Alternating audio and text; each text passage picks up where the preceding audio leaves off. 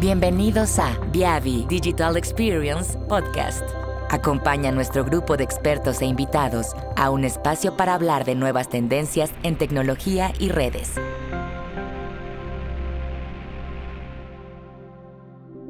En este episodio hablaremos de los retos que tienen las compañías que realizan instalaciones de fibra óptica y cómo resolverlos. Presentado por Neftalí Uzabal, Cristóbal Rojo, Augusto Fontes e Irán Martínez. Dentro de lo que nos ha tocado participar en Latinoamérica, yo he visto un par de drivers que hacen que la balanza se mueva hacia un sentido o hacia otro.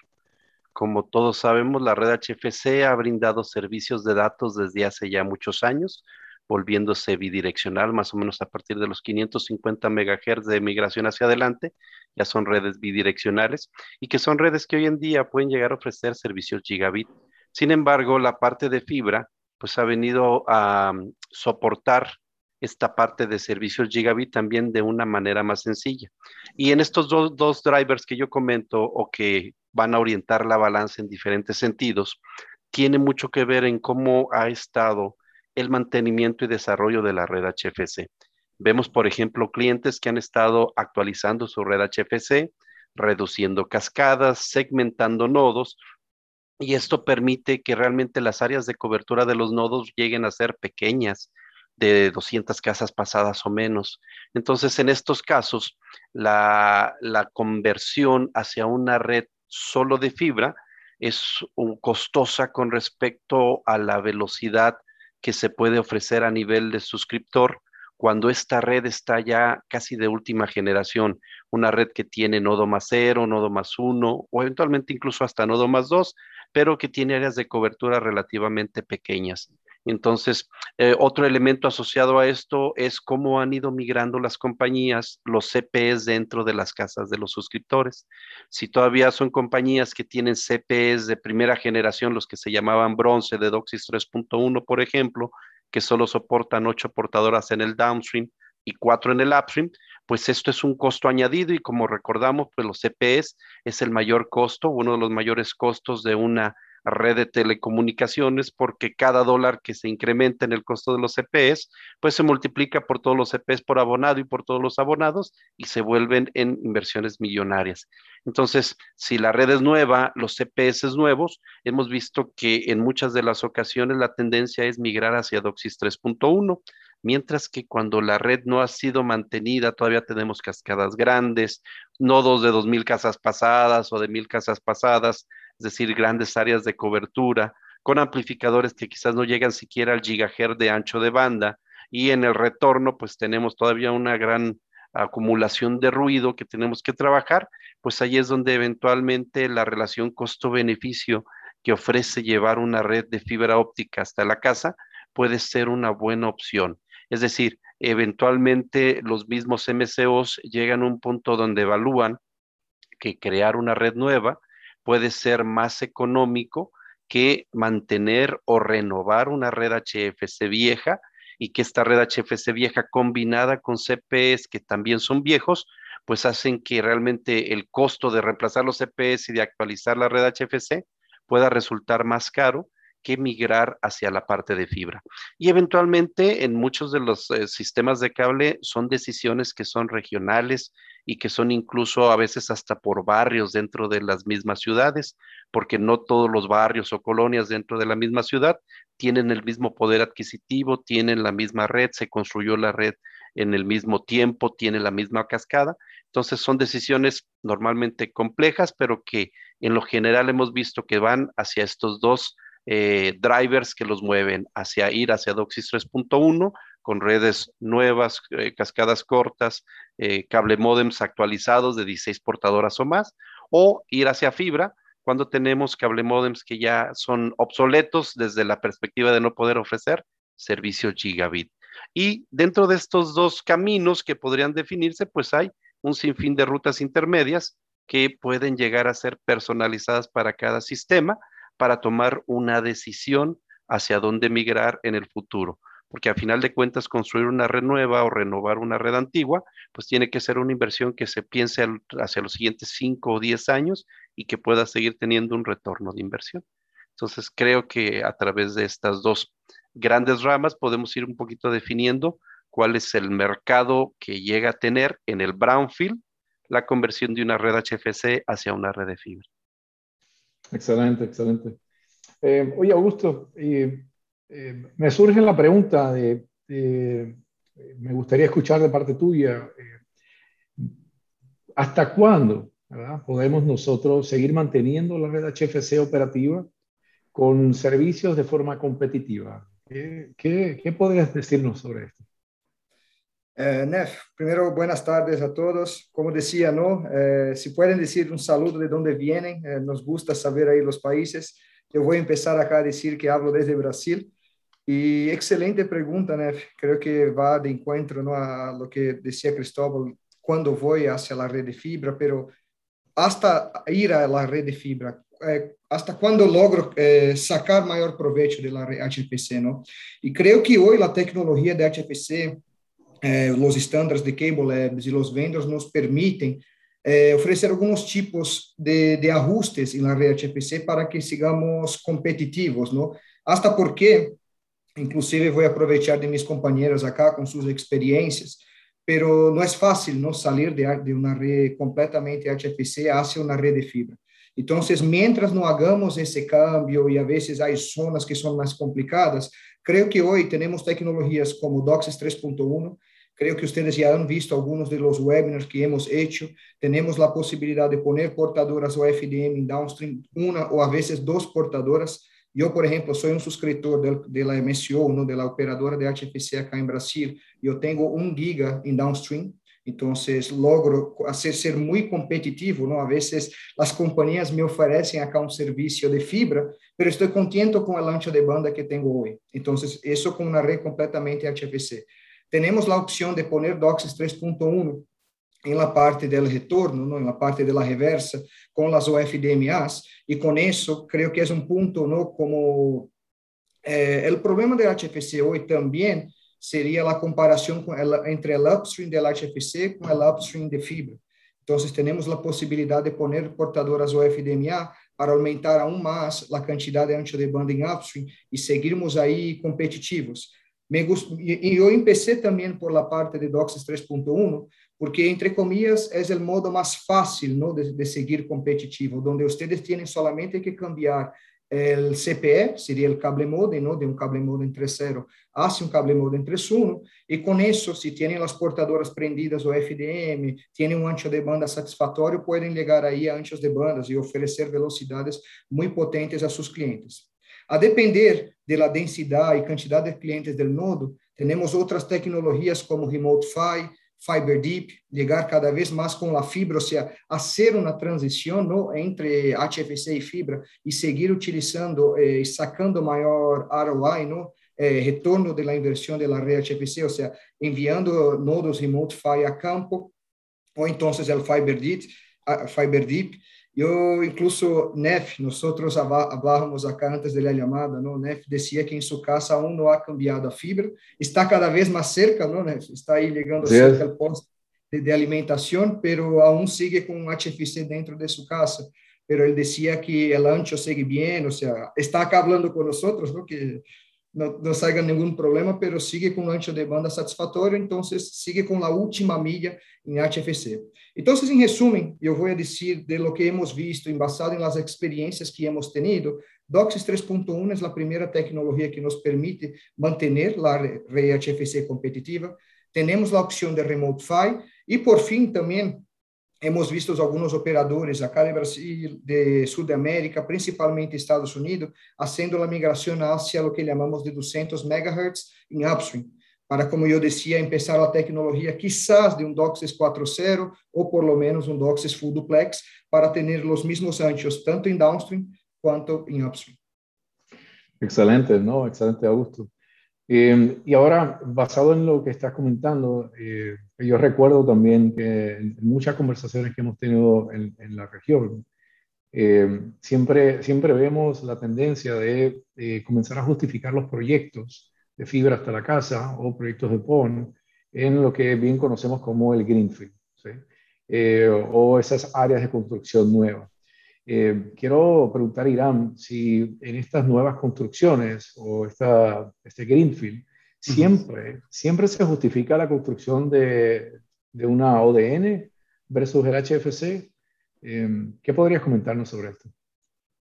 Gracias, Nef. Gracias, saludos a todos. Gracias por acompañarnos. Estamos muy contentos de que nos, nos permitan compartir con ustedes esta hora y sobre todo los, los pensamientos. La idea es eh, abrir el foro es un tema muy, muy interesante porque es algo que las empresas están tomando decisiones día a día y no es una decisión fácil, precisamente por eso es parte de este foro. Eh, respecto a tu pregunta, toda nueva construcción eh, justifica eh, redes PON o redes 100% fibra. Ah, yo, mi primera respuesta sería, de bote pronto, sería que no. Es decir, ah, yo creo que la mayoría de las empresas tienen están llevando este concepto, sobre todo en Latinoamérica, el concepto de que no se estén yendo, bueno, podemos manejar tres escenarios. Un escenario, están renovando o reconstruyendo las redes 100% a fibra, es decir, HFC a fibra, ese, sería un escenario. En mi opinión es, es el escenario un poco más pequeño. El siguiente escenario es solamente las redes nuevas las están construyendo totalmente a fibra, pero eso los está llevando a tener en la misma ciudad, tener dos tecnologías, lo cual no es muy, muy, muy recomendado, o están ellos empezando a tener problemas por el tema de que entonces necesito tener doble equipamiento para todos los técnicos y también necesito tener doble de todo, doble capacitación, doble contratista, doble muchas cosas. Entonces, no siempre en base a la experiencia, obviamente, y en base a, las opiniones que hemos escuchado, no siempre se justifica tener construcciones eh, nuevas que sean 100% fibra. En ocasiones, sobre todo por el tema operativo y el tema de costos, las empresas deciden mantener una, ciudades completas fibra, ciudades completas eh, o HFC. Em, es un tema más de, operación. Eh, obviamente las empresas dicen, bueno, si tarde que temprano voy a hacer fibra, empiezo a construir algunas pequeñas nuevas construcciones con fibra y le voy avanzando, ¿no? Como, como diríamos en México. Pero eso, eso es algo que yo creo que las empresas solas van, van empezando a hacerlo, lo hacen en una ciudad y ellos mismos van viendo qué tanto es recomendable tener dos tecnologías en una sola empresa, en una sola ciudad. Entonces, al fin regresamos al, al tema que, que, venimos comentando desde el principio, lo que ha comentado Cristóbal y, Augusto. Eh, digamos que el, principal disparador, bueno, los principales disparadores serían dos. Uno sería la competencia, es decir, qué ofrece mi competencia que es 100% fibra, qué ofrezco yo que soy HFC, y este, el consumo de mis propios clientes, que en ocasiones el consumo de mis clientes no me está llevando a tener mayor, mayor disponibilidad o mayor cantidad de datos. Ahora, cuando yo tengo estas pequeñas eh, parches o islas, no parches, estas pequeñas islas de nuevas construcciones, Ah, ¿Qué tanto justifico el que yo pueda ofrecerles a esas, a esas pequeñas construcciones eh, una mayor cantidad de datos cuando voy a manejar paquetes en toda la ciudad? Entonces, ahí empieza la discusión, eh, pero yo, para terminar mi participación, yo creo que aquí es un, un poco las empresas lo que están haciendo es eh, aprender en el camino. Agarran una ciudad, la convierten 100% a fibra, agarran otra ciudad, solamente lo nuevo, y ellos mismos empiezan a ver y he visto por experiencia que muchas empresas están tomando la decisión de que o me voy 100% fibra o me voy 100% toxis. Excelente.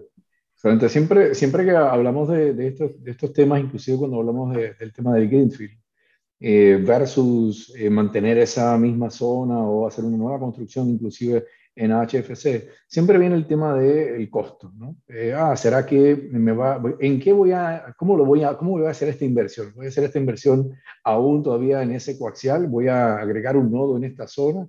¿O en efecto voy a irme con una red eh, PON para este, para este nuevo este segmento de la red? Eh, y la realidad es que, según lo que hemos visto, siempre existe ese, ese esa pregunta, ¿no? Financieramente, ¿cómo salgo mejor? ¿Será que voy a utilizarlo eh, en fibra o voy a utilizar mi dinero en, esta una expansión de HFC? Entonces, me sale, me sale, surge aquí una pregunta, este, más que todo a gusto. Eh, me gustaría ver ¿cómo, ¿Cómo has visto que se puede hacer esta migración tal vez de HFC a fibra o tal vez inclusive eh, justificar esa inversión, ya sea nueva infraestructura de, Greenfield en, fibra, eh, con lo que ustedes y yo conocemos, que nos dicen los proveedores de servicios, que siempre están hablando de el menor OPEX posible, ¿sí? con el, ese costo operacional, más que el costo de inversión capital, el, eh, considerando un costo operacional bajo, como este, suele, suele haber en la región. ¿Cómo, ¿Cómo entiendes que podemos hacer esa migración con eh, el bajo OPEX tan presente?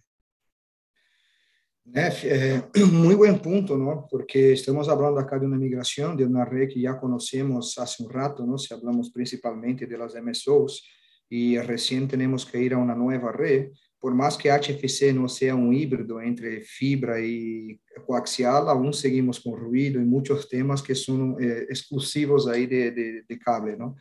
Pero de eso, yo iba a decir, basado de las interacciones que he hecho con los clientes y todo, lo que veo que es súper importante, primero es asegurar y mantener la red HFC, ¿no? Porque si estamos haciendo una migración, no podemos perder clientes. La idea es que la competencia viene fuerte. Entonces, la primera cosa es, tenemos que mantener nuestra base. No queremos ahí, mientras hagamos la, toda la inversión para ter uma nova rede de fibra, perder nossa base para depois ter que invertir mais a recuperar esses clientes. Então, é super importante assegurar que hoje temos os eh, eh, procedimentos, não, os fluxos de trabalho que nos ajudem a melhorar a qualidade e manter o OPEX bajo da rede HFC.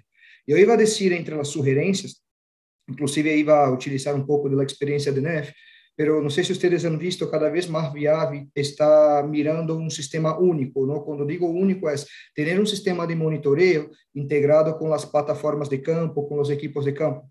Y además de eso, integrar todo eso con a veces sus, sus sistemas de generación de tickets, sus sistemas de field service, Entonces, ustedes van a ver en nuestros webinars, mismo en las páginas web de Viave, que estamos mirando exactamente por eso. Tener una solución cada vez más agnóstica, ¿no? Si ustedes miran nuestras plataformas, cada vez más trabajan tanto en HFC quanto em fibra, porque o ponto 2, primeiro manter a rede de HFC com baixo OPEX, não? E evitar de perder os clientes, ou seja, seguir oferecendo velocidade hasta que migram, eh, velocidade e qualidade hasta que realicemos esta migração e estar sempre mirando por soluções no, eh, de viável, claro, pero que pueda funcionar para os técnicos, porque seguro que um dos retos que vocês têm é ¿Voy a tener nuevas cuadrillas o voy a utilizar la misma de HFC para hacer el mantenimiento de las dos redes? A veces a, van a tener áreas que va a tener que ser la misma contratista, la, lo mismo personal, por isso que também o ponto 2 é importante assegurar ferramentas que chamamos diagnósticas, não, que funcionem tanto em um ambiente de HFC quanto em um ambiente um ambiente manhã de fibra. Ou seja, nós temos uma plataforma de gerência, de gestão de equipos, que essa plataforma seja é, capaz de trabalhar em esses dois ambientes. E por fim, como estamos criando uma nova rede, como estamos fazendo um despliegue de fibra, é super importante. Nós temos diversos webinars, vídeos, podemos fazer capacitação com vocês. É tomar muito cuidado com a fase de construção. No, acá tenho meus três companheiros, creio que já hemos dicho, eh, eh, ido a campo, e é super importante fazer uma boa construção dessa rede de fibra porque a vezes nos sale a mala mensagem que ah, vou a fibra, não vou ter problemas de ruído mais como tenho problemas em HFC. Pero em fibra há que tomar cuidado com a conexão de, de los, la limpeza de los conectores, que é uma coisa que não estamos acostumbrados em HFC.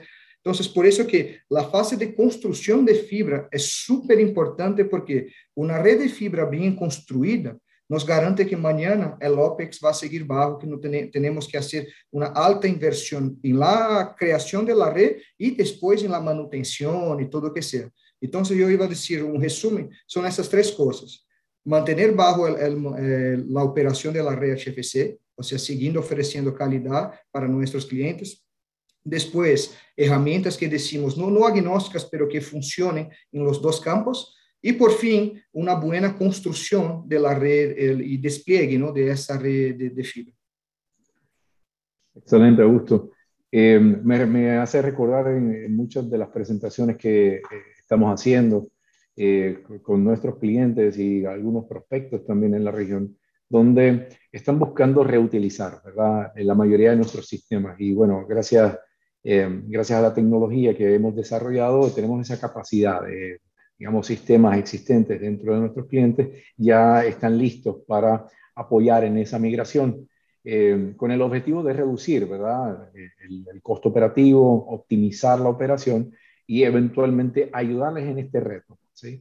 Eh, importante, ¿verdad? Que, que eh, este, reto de mantener esas dos redes no es solamente un reto, son múltiples retos. Y quería preguntar a Irán, Irán, ¿cuáles son estos retos de mantener las dos redes? Yo creo que Augusto mencionó de una forma muy esporádica uno que otro, pero me gustaría ver si tú puedes abundarnos en cuáles son los retos de mantener estas dos redes eh, desde tu punto de vista, eh, que tienes, esa, tienes tanta experiencia en el tema.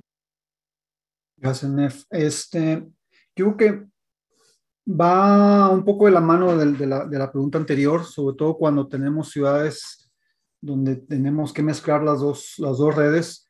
Eh, y retomando, como siguiendo con la misma línea lo que hemos estado platicando, eh, cuando hablamos de HFC, estamos hablando de, una red que puede competir con redes PON en el sentido de la tecnología cuando hablamos de ya de DOCSIS 3.1. Entonces, cuando las empresas están decidiendo eh, competir con la, misma, con la misma red que tenemos HFC, sí es muy importante que ya eh, las empresas estén cambiando, estén pensando en DOCSIS 3.1 fuertemente. Es decir, tenemos que hablar ya de DOCSIS 3.1, tenemos que hablar de abrir nuestro ancho de banda en el retorno eh, a midband, highband, eh, tenemos que empezar a hablar de abrir nuestra banda hasta 1.2 gigahertz.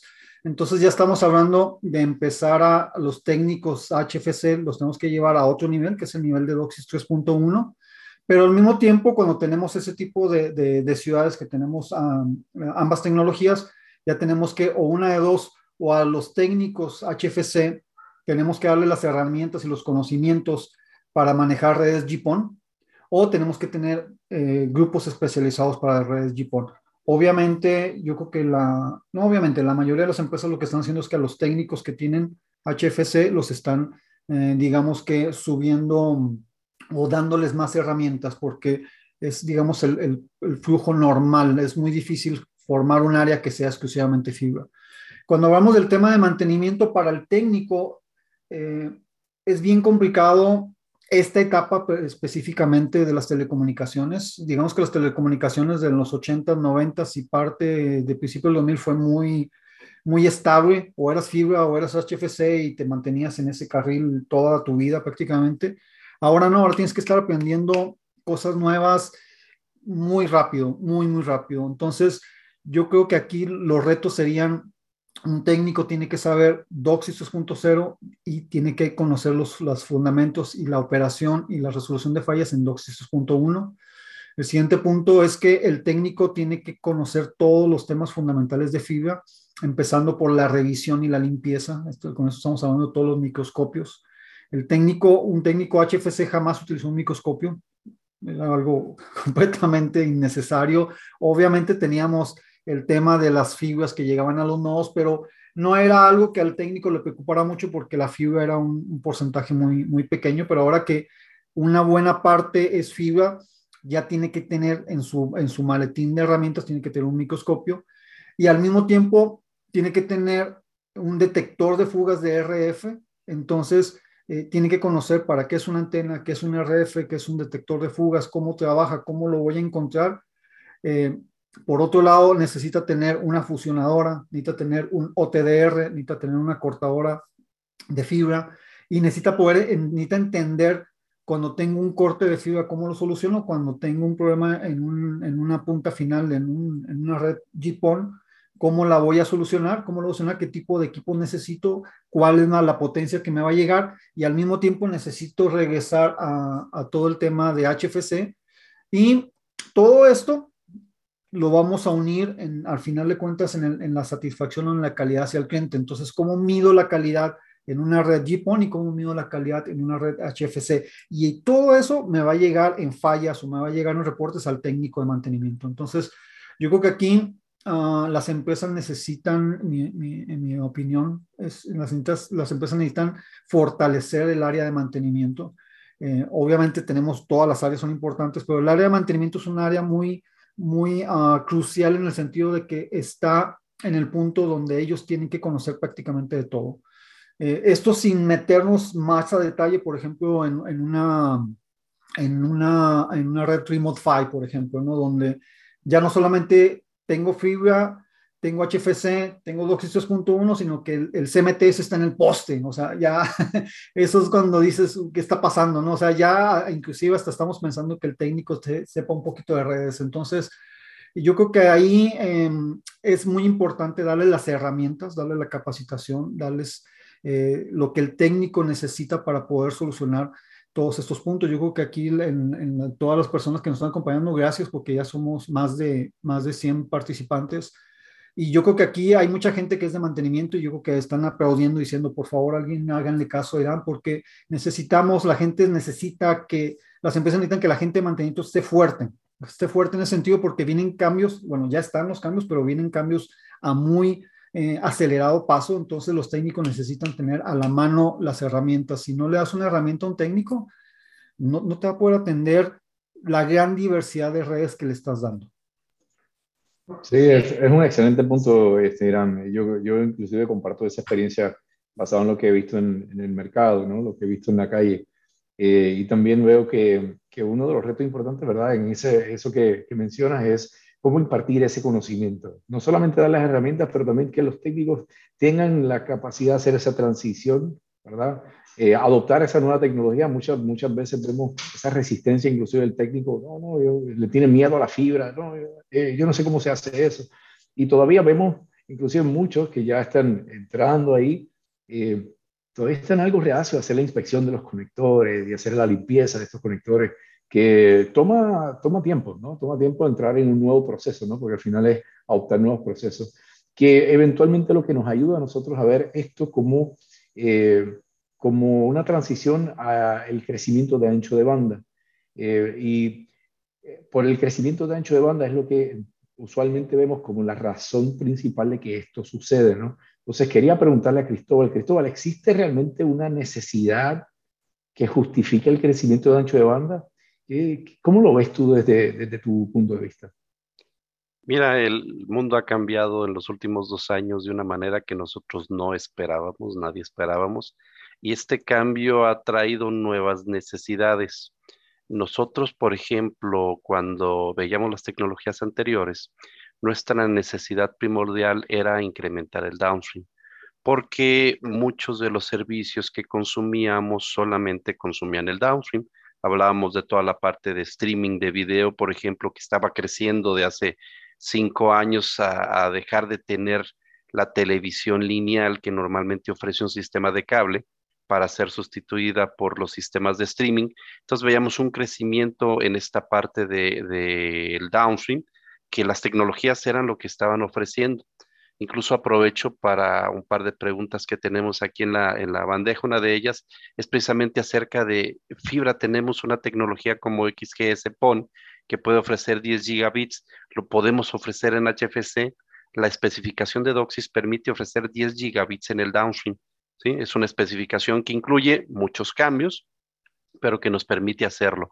Cambios como, por ejemplo, crecer el ancho de banda que ya mencionaba Irán, cambios como agregar los canales OFDM, eh, reemplazar los CPS, y eso nos permite dar 10 gigabits en el downstream. Ahora, la necesidad intrínseca de tenerlos Creo que la pandemia nos ha ayudado un poquito a redireccionar esas necesidades en el sentido de que ahora la parte de upstream está tomando una importancia que hace dos años o tres no la tenía como tal.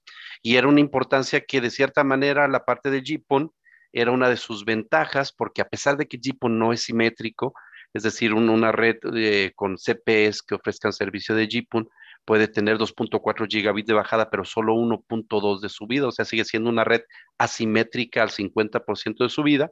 Normalmente la red de cable tiene una simetría más severa.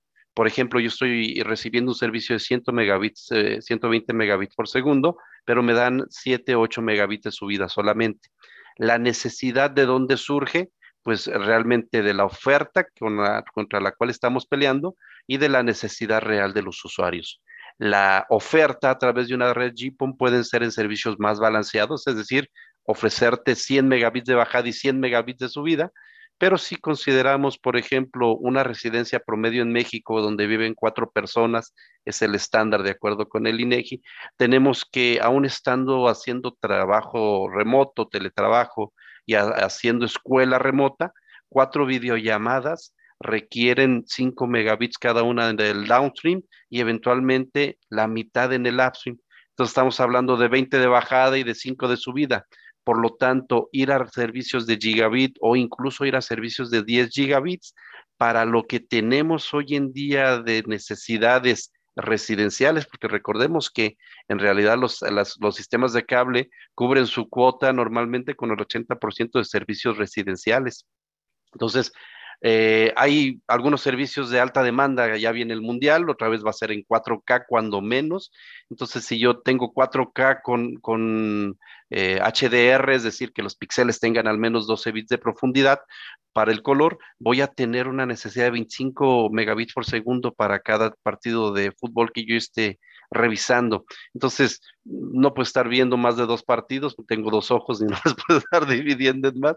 Entonces, realmente una necesidad para servicios de gigabit es, es aún en, hoy en día para Latinoamérica, yo la veo como no tan cercana va a haber siempre las excepciones, es decir, va a haber un gamer que diga, no es que yo sí los necesito, eh, va a haber un youtuber que diga es que 8 gigabits por 8 megabits por segundo para subir mis videos en 4K no me ajusta para subir el contenido que genero día a día, pero no son las reglas, siguen siendo las excepciones.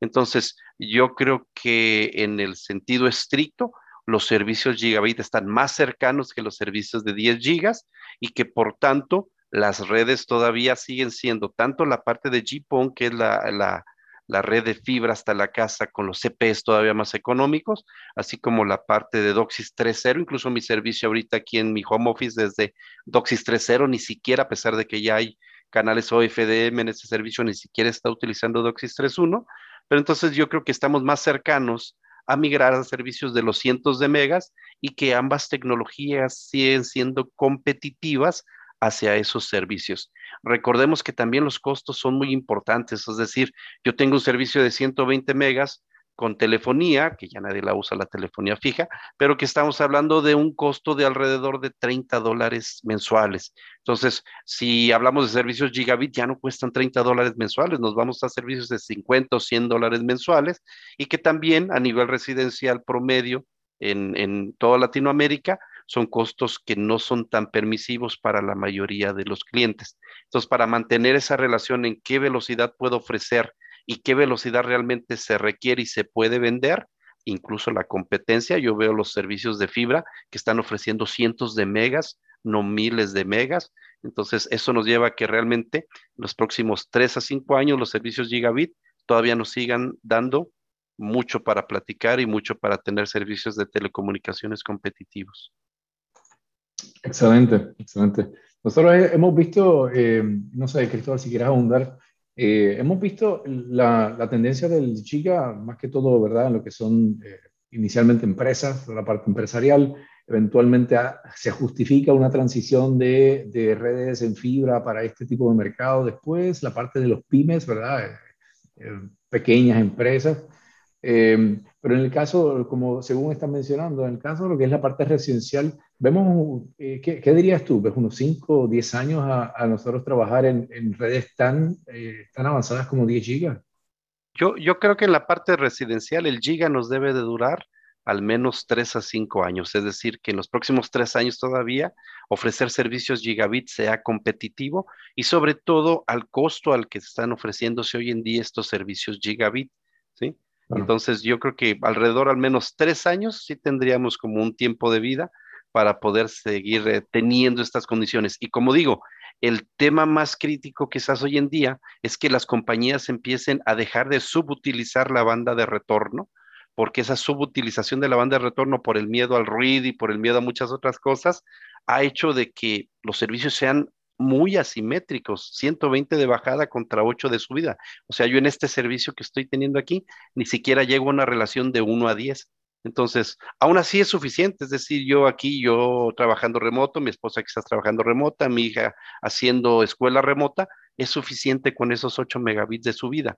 En la parte empresarial, uno de los temas más importantes, más que la velocidad, es la parte de la simetría y la parte de los SLAs. Es decir, son servicios que aún siendo no de tanta velocidad, hablamos de servicios de 10 megas, 20 megas, 50 megas, 100 megas, tienen que ser simétricos y adicionalmente tienen que tener un SLA para mantener una calidad de servicio que normalmente a nivel residencial nunca, nunca se la decimos al cliente. Nunca le decimos que sus 120 megas que tiene están distribuidos entre los 120 eh, suscriptores o cablemodos que están conectados a esa rama del nodo y que si los utilizan todos al mismo tiempo, eventualmente no les va a rendir para todos. Entonces, eso a nivel de una empresa, de un servicio empresarial, a pesar de que se ofrezca bajo la misma plataforma tecnológica, pues tiene que tener una condición distinta para poder asignar flujos de datos específicos orientados a los servicios empresariales, a pesar de que vayan en la misma red GPON o en la misma red HFC. Y es algo que es costo competitivo para todas las empresas de cable. Es decir, las empresas de cable ofrecen servicios empresariales a través de cable modem DOCSIS y los han ofrecido así, con niveles de calidad distintos. Me gustaría aprovechar, Nef Cristóbal. Tengo un reto acá, estamos en vivo, ¿no? Vamos a intentar acá. Eh, porque me, quedó ese, ese, número, Cristóbal, me gustaría aprovechar su, su ejemplo. Eh, aprovechando la pregunta, ¿es el crecimiento que es necesario o es la calidad de esos 8 megas que tiene que estar buena, ¿no? Porque a veces el cuidado es que nosotros trabajamos con telecom y sabemos de eso, pero vamos a suponer una persona que no viene de la área de telecom, que no es ingeniero, o que es una área X, ¿no? Que no conoce de eso. Su sentimiento es que no sabe que es 8 megas, 10 megas, sabes de las propagandas, del marketing, 300 megas, 1 giga, pero, como decía Cristóbal, si 8 megas funciona, él va a estar contento. Entonces, a veces el cuidado que tenemos que tomar acá es, a está llegando ahí, por ejemplo, el 5G va a subir las velocidades, estamos más acostumbrados con eso, pero tenemos que ver la calidad de la velocidad que damos hoy. Y también es muy importante considerar que el Wi-Fi se está empezando a volver el cuello de botella de muchos de los servicios de alta velocidad. Es decir, yo tengo mi home office conectado con un cable Ethernet al cable modem, porque es la manera más eficiente donde yo puedo seguir manteniendo la calidad aún de esa baja cantidad en el upstream a través de una red cableada si yo le dejo toda la responsabilidad a una red de Wi-Fi que se está peleando ah, por tiempo aire con las redes de Wi-Fi de mis vecinos, entonces eso, eso llega a complicar no a nivel de velocidad, pero sí a nivel de latencia, a nivel de retardo, que para una videollamada son, son muy críticos. Entonces, la calidad, como dice Augusto, no solo la cantidad, sino la calidad en esa cantidad, es también un parámetro importante. Y a velocidades altas, el Wi-Fi, es el cuello de botella que hoy en día muchas de las instalaciones que se hacen nuevas en cualquier tecnología, sea fibra o sea cable, mientras más alta es la velocidad, más crítico es la, los últimos metros de conexión a través del aire, a través del Wi-Fi. Es correcto, es correcto. Yo voy a aprovechar, yo voy a aprovechar y, voy a dar paso a, una sesión ¿verdad? que tenemos programada en estos próximos 15 minutos. Tenemos programada una sesión de preguntas y respuestas. ¿sí? yo he agarrado algunas de las preguntas que ya este, están por ahí en el chat. ¿okay? Eh, aunque tenemos en el chat unas preguntas, hay otras en, el, en, la sección de preguntas y respuestas. Voy a, voy a leerles de una forma lo más rápido que, podamos, ¿no? Eh, aquellas que ya yo pude capturar en el chat, que no están en el QA, eh, me parece que, y, y, así las voy a, hacer un round robin, ¿verdad? Con ustedes para, de forma aleatoria, quien, quien quiera responder. Eh, si, no, si no levanta la mano nadie, de una vez se la voy a asignar al, que yo estime conveniente. Entonces, la, primera, la primera este, pregunta que pude eh, capturar por ahí la hizo Víctor. Eh, y me parece que ya Cristóbal la respondió. corrígeme, Cristóbal, si es correcto, pero él hacía, hacía este mención de que ya, existía, ya existe XGS PON y preguntaba si había mejoras para 10 gigas en HFC. Me parece que ya Cristóbal este, la tomó eh, casualmente eh, del chat. Hay otra que hizo Jorge y Jorge preguntaba que, basado en nuestra experiencia, ¿se ve una tendencia clara a la migración de cable a, de cable a fibra o a la mejora de la tecnología usada en cable? Si ven ustedes, eh, ¿hay alguna tendencia clara en esa migración eh, o en la mejora de la tecnología en cable? Eh, no sé, Cristóbal, ¿quieres tomar eso? Augusto, mira, Augusto está pidiendo la... Dale, perfecto. Me, me gustaría compartir exactamente, inclusive, porque si bajas un poco más, Nef, hay otro comentario acá de ¿no? De un, de un, caso específico de un cliente, creo que es Sebastián acá que comenta. Sebastián, sí, Sebastián está mejor. Sí, yo, yo iba a decir que, mira, eh, está claro, eso siempre, porque si no estuviera claro, el Greenfield aún seguíamos indo por HFC, ¿no? La duda que quedaba, y ahí me gustaría la opinión de, de, de Cristóbal, eh, Irán y también Nef, era por el Brownfield. ¿Cuándo hacer la migración del Brownfield? Es mi percepción y es lo que veo cada vez más. El Greenfield es casi todo fibra. Yo creo que el 5G también deja cada vez más claro eso, ¿no? que tenemos que dejar, la densidad de fibra va a aumentar y todo. Mi punto acá, lo que no está claro es cuándo hacer esa migración del brownfield. Para, no es que la, la migración para fibra, claro, la pregunta, ¿la migración para fibra es clara? Sí, para todos. El sentimiento que tengo de todos los clientes que visito es, tengo que ir a la fibra. La cuestión acá es otra. ¿Cuándo voy? ¿Puedo quedar indo solo por el Greenfield y el Brownfield voy a intentando empujar un poco más hasta lo que puedo? Yo creo que esa consulta es un caso muy, muy específico de país por país. De nuevo, voy a utilizar el caso de Sebastián Caro, que en ese caso, ese operador está perdiendo. Es decir, que el otro, la competencia, ha hecho un marketing, a veces tuvo un problema, el tipo de red HFC que tiene ese cliente quizás puede ser una red más vieja, que está perdiendo para fibra. En ese caso, es donde hacer el cálculo y ver, mira, acá hace sentido porque tengo que hacer una inversión gigante en HFC para arreglar todo eso. Entonces ya voy a fibra de una vez. Ahora, hay otros clientes que no están sufriendo eso. Entonces, ¿para qué hacer una inversión de esa? Quizás a, a, tomar el riesgo de sacar algunos clientes, ¿sabes? Entonces, la cuestión que quiero hacer es, para mí, y ahí hago el reto a mis compañeros acá, pero está claro que es, el fibra es el camino para HFC. No creo que no has más esa duda. La consulta es, ¿cuándo hacer esa migración del brownfield? Correcto, ahí me gustaría también complementar. La pregunta dice, ¿se ve una tendencia cara a la migración de cable fibra? La respuesta es sí. Después dice, o a la mejora de la tecnología usada en cable? La respuesta es sí. Yo creo que cada empresa es distinta porque cada empresa en cada país, inclusive en cada ciudad, tiene situaciones comerciales muy distintas. Yo creo que las empresas no se están yendo a una migración masiva. Eh, lo hemos visto en Latinoamérica. Latinoamérica no, está, no se está yendo 100% a fibra de forma drástica, eh, precisamente porque no es sencillo, primero, invertir tanto y segundo, no es, no es tan sencillo esperar los resultados que la gente pudiera pensar. Eh, el ejemplo que pone ahí Sebastián es, es, es, muy, muy específico para un país y para una región muy, muy particular, eh, pero cada empresa es distinta porque cada país tiene diferentes tipos de, sobre todo de competencia. Eh, regresando a lo mismo, ¿cuáles son los disparadores para cambiar? Pues principalmente la, la, competencia, es decir, el marketing, qué es lo que estaban ofreciendo la competencia que yo no puedo ofrecer y que debería yo de poder ofrecer y para eso necesito o irme por DocSys.1 o irme por GPON. Pero ¿qué pasa si no tengo esa competencia? Bueno, entonces ya yo me tengo que basar en disparadores como cuánto está consumiendo mis clientes.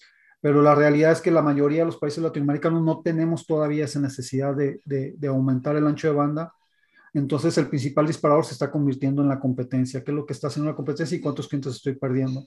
Entonces yo creo que ahí eh, la pregunta es esa. Ahora, vámonos todos a fibra rápido. Es, no es tan sencillo, para empezar, son clientes que ya tienes. Y entonces tú te vas a ir 100% por fibra, ¿cuántos clientes más vas a tener? Pues prácticamente ninguno. Es la misma base de cliente. Lo único que estás haciendo es que estás ofreciendo el servicio por otro tipo de medio.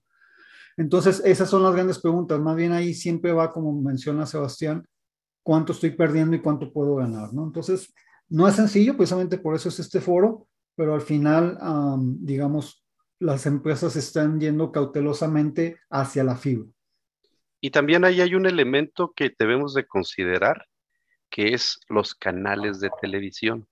Recordemos que las compañías de cable nacieron siendo o ofertando televisión lineal y que aunque la televisión lineal va de salida, así como la red HFC va de salida, pero la pregunta es cuándo, esta televisión lineal sigue siendo un driver para las compañías, incluso para las compañías de fibra hasta la casa. Y nos hacían una pregunta, cuando se hace en el brownfield esta migración, las redes de cable que ya tienen set-top boxes, ¿se van a IPTV? Por lo general no porque tienen ya toda una infraestructura de televisión montada sobre portadoras QAM y lo único que se hace es mandar 1550 mezclado con el 1490 de, de la parte de datos y usar set-top boxes que separen esta parte de RF y le entreguen en un cable coaxial para poderla distribuir. Si no tenemos eso, IPTV, por ejemplo, para poder entregar 300 canales de contenido lineal, de 3 megas para un servicio en MP4 de HD, al menos con una resolución o con una calidad suficientemente buena comparativa con lo que ofrece el cable, estaríamos hablando de 900 megabits por segundo que se requieren en la red GPON para poder distribuir en broadcast todos estos canales. ¿Qué se hace en la red GPON? Pues normalmente no se utilizan todos en broadcast, se utilizan canales switchados, etcétera, y eso eventualmente tiene un efecto también en el zapping. Yo estoy cambiando el IPTV, el zapping, y si no están en broadcast, tarda rato en, en cambiar el contenido para poderse empezar a ver. Entonces, en la parte de televisión por cable, muchos cableros, llamémoslo así, están migrando a fibra y están incluyendo 1550 nanómetros. Tiene ventajas de que, pues obviamente esa tecnología ya la conocen, la montan ahí, la desmontan en las casas y hacen una conectividad coaxial. Y en la parte de IPTV hay que consumir ancho de banda. Entonces, si yo le ofrezco servicios de 100 megas, 200 megas, 300 megas, más televisión, entonces le estoy ofreciendo también el ancho de banda que está consumiéndose en la parte de televisión. Entonces, ahí también, eso también entra como parte de esta balanza, de poder determinar hasta cuándo o en qué momento hay que hacer esta migración y cuándo es costo efectiva esta migración. Excelente, Cristóbal. Hay una pregunta por acá que está levantando, no sé si ustedes tienen acceso, o pueden ver esta. Hay una de Julio César eh, que pregunta cómo interpretar hoy eh, en día las redes DOCSIS 3.1, donde las velocidades no son, no son simétricas y lo ofrecido por la competencia en GPON de 900 megas simétricos, sabiendo que, la, que se generaría un reuso alto. Eh, yo creo que eh, iba muy alineado con lo que estabas respondiendo. No sé si quieres este, cerrar un poquito ahí con tu, con tu respuesta, Cristóbal. Sí, sí, lo, lo, comentábamos. Realmente la red, ni siquiera la red GPON es simétrica, pero hablando de esta simetría, la parte de la pandemia nos ha llevado a una utilización mayor del upstream. Y entonces, quizás la pregunta más a si es un servicio simétrico es si el upstream está teniendo el rendimiento que los servicios de nuestros clientes requieren. Es decir, ahora tenemos clientes que están haciendo home office y el upstream está dando para que todos los clientes conectados a ese upstream que están compartiendo un mismo ancho de banda tengan el upstream suficiente para hacer sus videollamadas y en base a eso podemos determinar más que si la simetría se asemeja a la parte de GPON, si la cantidad de ancho de banda ofrecida para el upstream es la suficiente. En muchas de las compañías, incluso ya habiendo instalado redes a 85 MHz, siguen utilizando cuatro portadoras en el upstream. Entonces, hay que tratar, eh, cuatro portadoras en el upstream estuvo diseñado para redes a 42 MHz. Entonces, si ya migramos 85, hay que empezar a poner 6, 8 portadoras. Si ya migramos más hacia adelante con un nodo Remote PHY que puede ofrecernos hasta 200 MHz en la parte del upstream, podemos poner 8 portadoras de upstream Single Carrier QAM y un canal o dos OFDMA. Entonces, con eso podemos ofrecer servicios. DOCSIS 3.1 tiene la capacidad de un gigabit en el upstream. Entonces, esa, esa condición de poder ofrecer este gigabit nos puede ayudar a luchar contra esta asimetría que va a seguir siendo, hasta al menos incluso DOCSIS 3.1 sigue siendo asimétrica. Es una especificación para 10 gigas de bajada y un giga de subida, pero sin embargo, la, la pregunta más que la asimetría yo la orientaría así, el upstream es suficiente, para los servicios que mis clientes están requiriendo. Entonces, yo creo que eh, si dejamos de subutilizar el retorno, haciendo buenos planes de mantenimiento, eso nos podría ayudar a, tener un upstream suficiente en la mayoría de las redes. Excelente. Bueno, nos están quedando unos cinco minutos. Vamos a ver si, eh, no sé, Augusto, si quieres tomar alguna de las otras preguntas eh, que tenemos en la, en la mesa. Nef, eu vou tomar uma de Guillermo Pagliero, eh, a ver si lo siento si no salió bien la, la, la pronuncia, pero uh, ¿qué nos pueden comentar sobre el ingreso de electrónica de abonado, fibra, teniendo en cuenta la escasez de componentes electrónicos, ¿no? Yo creo que eso va de encuentro exactamente lo que, con lo que hemos hablado acá. Toda la experiencia del usuario y el estatus, como decía Irán, y voy a complementar con lo que decía Cristóbal, ¿no? la experiencia de sus clientes, de sus suscriptores, cómo ellos están. Mira, si sus clientes hoy están contentos con el servicio, si usted tiene, por ejemplo, un tema que es muy, muy famoso, ¿no? el famoso NPS, y si ustedes tienen un NPS bueno, ¿para qué voy a intentar ir a un despliegue de fibra exactamente en un momento donde recién estamos ahí recuperando de una pandemia y hay muy claro una crisis ¿no? de, de, de logística y entrega, Creo que todos los periódicos que miramos sale eso de los chips. Entonces hacemos la migración y imagina un escenario donde no logramos entregar las ONTs, ¿no? Siendo que ya tenemos ahí los de, de, de, cable. Entonces, por eso que es importante, y voy a regresar a mi pregunta del cuándo, ¿no? Yo creo que la pandemia a, a, llegó para nosotros para mostrar nuevas tecnologías, como decía Cristóbal, nuevas velocidades, nuevas aplicaciones para nosotros, pero también para eso, ¿no? para que hagamos mejor el, el planea, eh, la planeación ¿no? de, de, de, nuestro roadmap, para dónde vamos. Entonces es, es, muy importante mirar eso, ¿no? tomar muy, mucho cuidado con eso para que no hagamos el despliegue y mañana no logramos entregar eh, esas ONTs.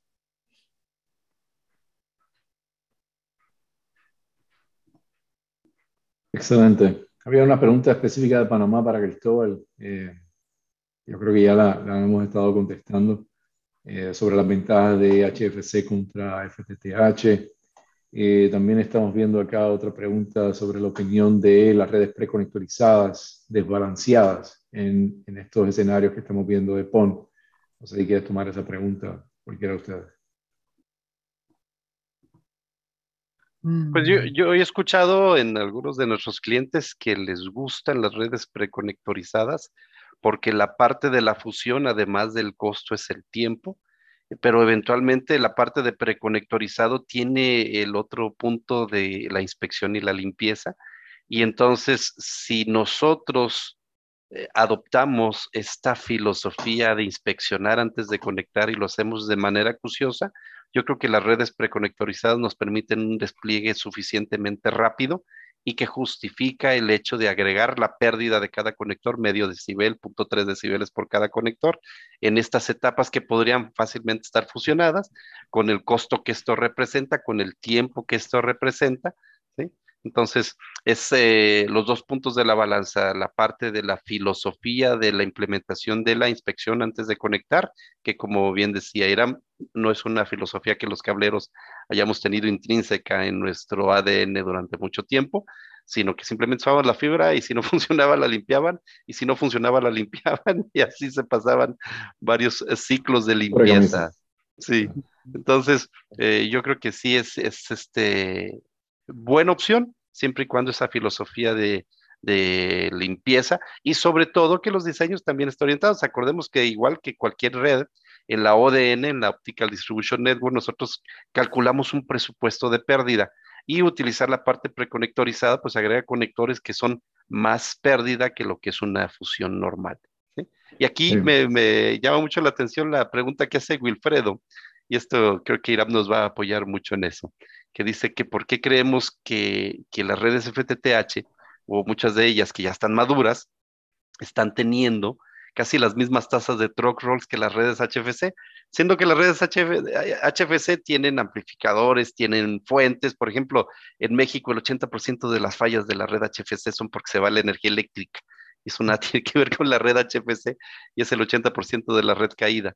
Entonces, ¿qué pasa con las redes eh, FTTH maduras? Que en este caso Wilfredo Rodas nos está apoyando para comentarnos que en muchas de las ocasiones llegan a tener la misma, la misma cantidad de servicios de mantenimiento que las redes que no son, que no son pasivas. Uh -huh. ¿Cómo ves esto, Ira? Yo creo que, bueno, es un dato interesante. Yo creo que esos tipos de estadísticas son las que deberían las empresas de comenzar a tomar fuerte y de, y de meterse a fondo a, a, los números precisamente para ir tomando las decisiones de hacia dónde van. Específicamente, bueno, yo creo que aquí el tema viene un, por un lado experiencia, que ya lo, ya lo comentamos, pero la experiencia inclusive desde el, desde el desarrollo, diseño, construcción, supervisión, etcétera. Estamos eh, en algunas empresas, no estoy diciendo que todas, pero en algunas empresas estamos tomando a un técnico que ha sido toda su vida HFC y le decimos ahora ve y supervisa al contratista que está construyendo JPON. Entonces, ¿qué le estamos dando de herramientas a ese técnico y qué le estamos dando de supervisión? Es decir, ¿qué, qué es lo que él va a supervisar? Entonces, ¿qué están recibiendo? Y, de, y por otro lado, estamos viendo, por ejemplo, en Latinoamérica, bueno, en Latinoamérica, en muchos países, el tipo de tendido de las acometidas como son. Entonces, vemos una gran diferencia entre Latinoamérica, Estados Unidos y Europa. El orden, la limpieza, etcétera, ¿no? Entonces, eh, todo eso, sobre todo el orden, cuántos son mis puertos, dónde los estoy utilizando, cuáles estoy desconectando, cuántos están activos, están registrados, no están registrados. Todo eso se está convirtiendo en una pequeña bolita de nieve que al final a lo mejor ya no dedico mis, tiempos mis tiempos de los técnicos a limpiar el retorno, no lo dedico a, a atender fugas o a poner una planta de poder cuando se va la energía eléctrica, pero tengo que dedicar a identificar dónde están los puertos disponibles, cuáles son las fibras que están cruzadas, etcétera, ¿no? Entonces, yo creo que todo esto va madurando y conforme las empresas vayan teniendo mayor cantidad, las HF, estamos hablando de las carreras, vayan teniendo una mayor cantidad de años y de experiencia en técnicos, van a ir disminuyendo los tiempos de atención. Eh, ese, ese, ese, dato es muy interesante, perdón, Nef, pero sí, este, yo creo que ahí la, la, recomendación va a ser primero estadísticas, estadísticas, estadísticas constantemente, por favor. Constantemente dediquen a un ingeniero exclusivamente a manejar números. Y lo segundo, la capacitación. Necesitan una capacitación constante. Sí, es correcto. Eh, bueno, y, y, como ustedes saben, tenemos, tenemos el tiempo contado. Eh, tenemos unas últimas tres preguntas que están ahí en, el, en, el, en la sesión. Yo creo que podamos aprovechar los próximos unos tres, cuatro minutitos para responderlas. Pero antes de que, de que algunos de ustedes vayan, vayan desconectando y antes de contestar estas últimas preguntas, yo quería, eh, de cierta forma, darle cierto cierre a esta sesión, dejando saber a, a, todos los que están aquí conectados con nosotros que Viavi es, es un, un, socio estratégico eh, que permite entregarles visibilidad de todos estos retos. ¿sí? Eh, visibilidad eh, en toda la transición. Muchas veces eh, vemos que eh, gran parte del problema es que no podemos identificar en dónde tenemos problemas de la red, en a dónde tenemos que enviar los técnicos para ser más efectivos, eh, supervisar de forma efectiva si en efecto los trabajos se están haciendo de forma correcta desde la fase de construcción. Eh, también poder monitorear esos KPIs de nuestros contratistas, poder identificar áreas de oportunidad para ya sea mejora de construcción, mejora de operación, mejora del mantenimiento, o inclusive poder identificar dónde eh, hace sentido ir con fibra hasta la casa, dónde hace sentido, porque todavía tengo eh, espectro disponible, eh, donde hace sentido simplemente añadir espectro eh, para la parte de HFC, donde hace sentido hacer el split N, donde no hace sentido hacer el, el split N, y de esa manera poder optimizar el uso del de CAPEX, ¿verdad? El uso de esa inversión capital que vamos a hacer de la forma más efectiva. Eh, Viavi es el socio estratégico que permite entregar esa visibilidad, no solamente eh, la visibilidad técnica para ese ingeniero o el técnico que está en campo, pero también a la gente de operaciones, la gente de gerencia, la gente de la directiva de la empresa, que eventualmente hacen toda una planificación con la visibilidad correcta de eh, en dónde y cuándo voy a hacer qué. ¿sí? Entonces, es muy, es muy importante que ustedes se lleven, se lleven eh, de esta sesión que Viavi es ese, ese socio que les va a permitir eh, eh, alcanzar eh, respuesta o obtener la respuesta a todas estas preguntas con nuestros sistemas y nuestras soluciones eh, que están disponibles en todos los países de Latinoamérica. antes, de, antes de cerrar, no sé si alguno de ustedes toma como voluntario esa pregunta que tiene ahí Roberto. Eh, y dos preguntas que tiene por ahí César. Bueno, voy a aprovechar que mencioné el tema del split N. Eh, Cristóbal, tú y yo hemos estado en varias sesiones donde hemos estado hablando específicamente de eh, cuándo nos vamos a ir a 204 MHz, si los vamos a utilizar, no los vamos a utilizar, o en efecto vamos a ir con fibra en, esta, en este segmento del país. Eh, ¿Puedes abundar ahí un poco a la pregunta de, Julio? Sí, recordemos que en todas las redes los anchos de banda son distribuidos. Incluso en la red GPON yo hablaba de 2.4 gigabits por segundo en la bajada, pero está distribuido entre los 64 suscriptores siempre normalmente nosotros consideramos una tasa de reutilización porque no todos los suscriptores residenciales utilizan el servicio al mismo tiempo y es por eso que incluso nosotros no formamos un SLA de un servicio dedicado para estos servicios empresariales. En el caso del retorno es exactamente igual. Cuando yo podía ofrecer un retorno a 42 MHz que le caben cuatro portadoras de 6.4 MHz de QAM 64 que podemos transmitir 30 megabits por segundo en cada una, tenía un ancho de banda disponible de 120 megas. Obviamente va a depender también la densidad del nodo. Si es un nodo de 200 casas pasadas con 50% de penetración en la parte de datos, tengo mil cable modems que están requiriendo esos 120 megas. Entonces, ¿cómo los voy a distribuir en el tiempo? ¿Cómo los voy a revender? Es una de las características que hoy en día la pandemia nos ha obligado a que esa tasa de reventa disminuya. Es decir, ya no puedo ofrecer con estos 120 megas, 12 eh, megas para esos mil suscriptores para podérselos ofrecer en el retorno. Tengo que segmentar el retorno. Entonces, ¿hasta dónde va a ajustar? Hasta donde yo puedo ofrecer, digamos, 5 megabits por segundo o 10 megabits por segundo en el upstream para cada uno de mis suscriptores y siga siendo competitivo. Entonces, ¿qué tantos suscriptores tengo por nodo? ¿Qué tantos cable modems? qué tanto ancho de banda puedo ofrecer y esa es la fórmula que me va a determinar si tengo que ir a 85 MHz o si tengo que ir a 200. En nodos no muy densos, por ejemplo, aquí donde yo vivo es una topología de nodo más cero, entonces estamos hablando que nodo tiene 120 casas pasadas con 50% de penetración, son 60 cable modems, entonces ellos se dan el lujo de tener tres portadoras de upstream de 3.2 megas, entonces está siendo subutilizado el upstream.